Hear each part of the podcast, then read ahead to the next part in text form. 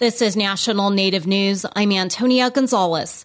Hurricane Ian made landfall Wednesday, causing catastrophic flooding over east central Florida. Ian has weakened to a tropical storm. The National Hurricane Center forecasts life threatening flooding, storm surge, and gusty winds across portions of Florida, Georgia, and the Carolinas on Thursday. The Seminole and Miccosukee tribes are working with tribal partners, including the Federal Emergency Management Agency and other federal departments. The Seminole Tribe's Hard Rock Tampa Casino closed Wednesday to all non registered guests in preparation of the storm and will reopen when conditions allow. FEMA has set up supplies and personnel ready in different locations to help where it's needed as soon as possible, including providing water, meals, and cots. On Thursday, President Biden declared a disaster for Florida, which opens federal aid to supplement state, tribal, and local recovery efforts.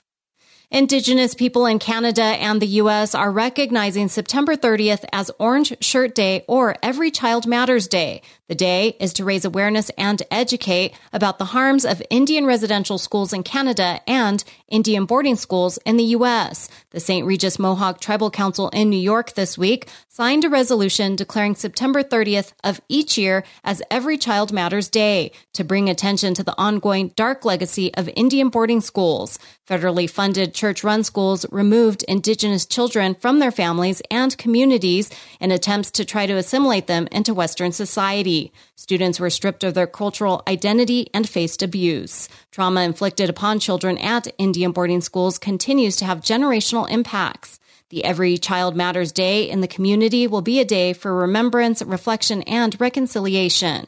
Participants at a conference at Eastern Washington University this week heard about efforts to restore salmon runs in their region that were cut off when dams were built on the Columbia River and its tributaries. Spokane Public Radio's Steve Jackson reports. Since 2014, the Upper Columbia United Tribes have been working on a multi tiered approach to reintroducing salmon into waters of the Upper Columbia, including placing juvenile and adult Chinook salmon into rivers near Spokane.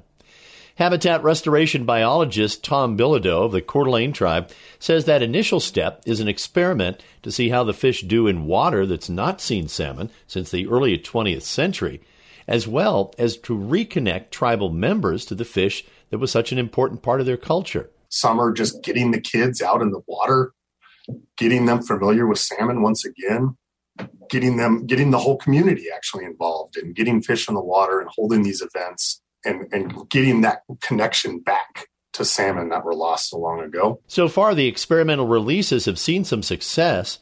Tiny smolts managed to grow into juvenile fish on the Sanpoil River and Chamokane Creek.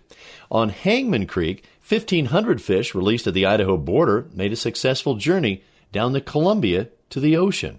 We received multiple detections of those juveniles as they made it out of the blocked area down through the uh, Anadromous and the Columbia River. And then Two years later, adults started to show up. We saw two different adults come up and got detected on every single dam moving upstream and rather rapidly. Bilodeau says those experiments will continue, and it's hoped the salmon can continue to thrive in the upper Columbia region. For National Native News, I'm Steve Jackson reporting from Spokane. The 2022 National Tribal Leaders Climate Change Summit is taking place in November in Washington state. Native leaders are gathering to advance tribal climate change policy and action. Young people are also expected to examine the cultural, economic, and social challenges of climate change. I'm Antonia Gonzalez.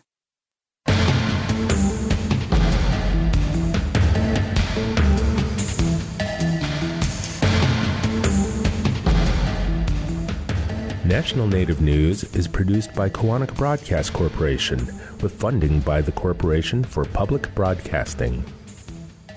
Support by Vision Maker Media's ninth biennial Vision Maker Film Festival, celebrating together. The Vision Maker Film Festival will present five weeks of Indigenous films at visionmakermedia.org, October 10th to November 11th, 2022. Did you know 1 in 26 people will develop epilepsy during their lifetime? Or that 1 in 10 people will have a seizure? Call 1 800 332 1000 to speak with an epilepsy information specialist. The Epilepsy Foundation supports this show.